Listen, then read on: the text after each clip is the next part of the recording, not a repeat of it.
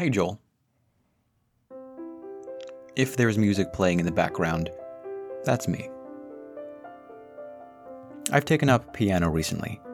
From the outset, I wanted to talk about why a piano is special. One of the reasons is that you can play any note on a piano. They're very clearly laid out. And on top of that, you can play more than one note on a piano. You can play chords. So the relationship of one note to another with a piano is a lot clearer than I think it is with some other mediums. Oh, now, when you play more than one note, there's an interesting thing that happens. Some notes sound good together, some notes don't. Any note is just a sound wave, it's a consistent pitch being held. And if you play two notes, those two sound waves have a relationship with each other, a mathematical relationship say 440 hertz and 200 hertz. And when the ratio of one sound wave to another is the low rational number, especially 3 to 2, we pick that up and we enjoy that. That's something that human ears really enjoy. And that 3 to 2 relationship, where one pitch is 1.5 times as high as the other one, is called a fifth. You've probably heard of a fifth, the circle of fifths, maybe if you've heard anything about music theory. We'll get into that later if we get into that at all. The point being, fifths are very important and they're mathematical. They were incorporated into music in about the 10th century, and since then it's completely taken over music. It's everywhere. What, what does that mean exactly? Well, think about it this way. There are seven notes in a scale. Let me, let me demonstrate real quick. I've got a piano here.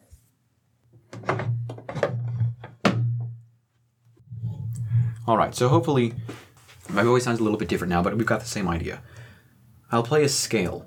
A scale is a consecutive series of notes that sound pretty harmonious together. There's more music theory involved with that. We won't really go there. So, why am I playing a scale? I'm playing it to demonstrate to you how important fifths are.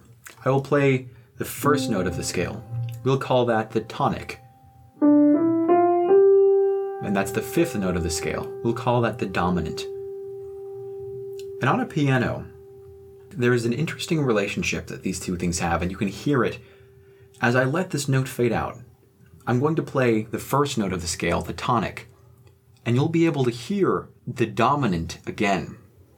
I won't play it again, but you'll hear just the faintest aftertones because the musical information in that note is contained in the first note. See if you can hear it. Do you hear that? And you might think that's just because, you know, the sound waves themselves would vibrate the notes. So let me do it with a different note. Let's say I'll do the sixth note of the scale, except I'll do it an octave down. You don't hear it. Let's try the second note of the scale. Again, you don't hear it. Let's start on a different scale. I'll play an E,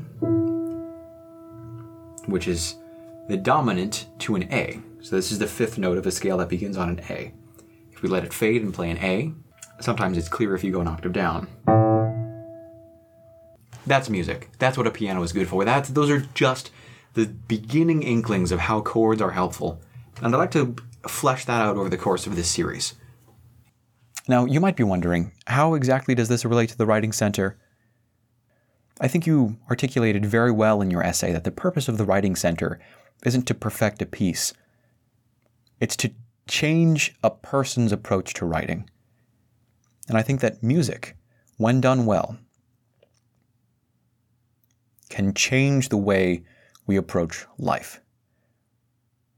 Music is one of the languages in which we speak without really knowing about it, and I think that piano is one of the clearest ways to get across some of those ideas. Martin Luther put it best when he said, Next to the Word of God, the noble art of music is the greatest treasure in the world. It's that treasure that I'd like to explore with you.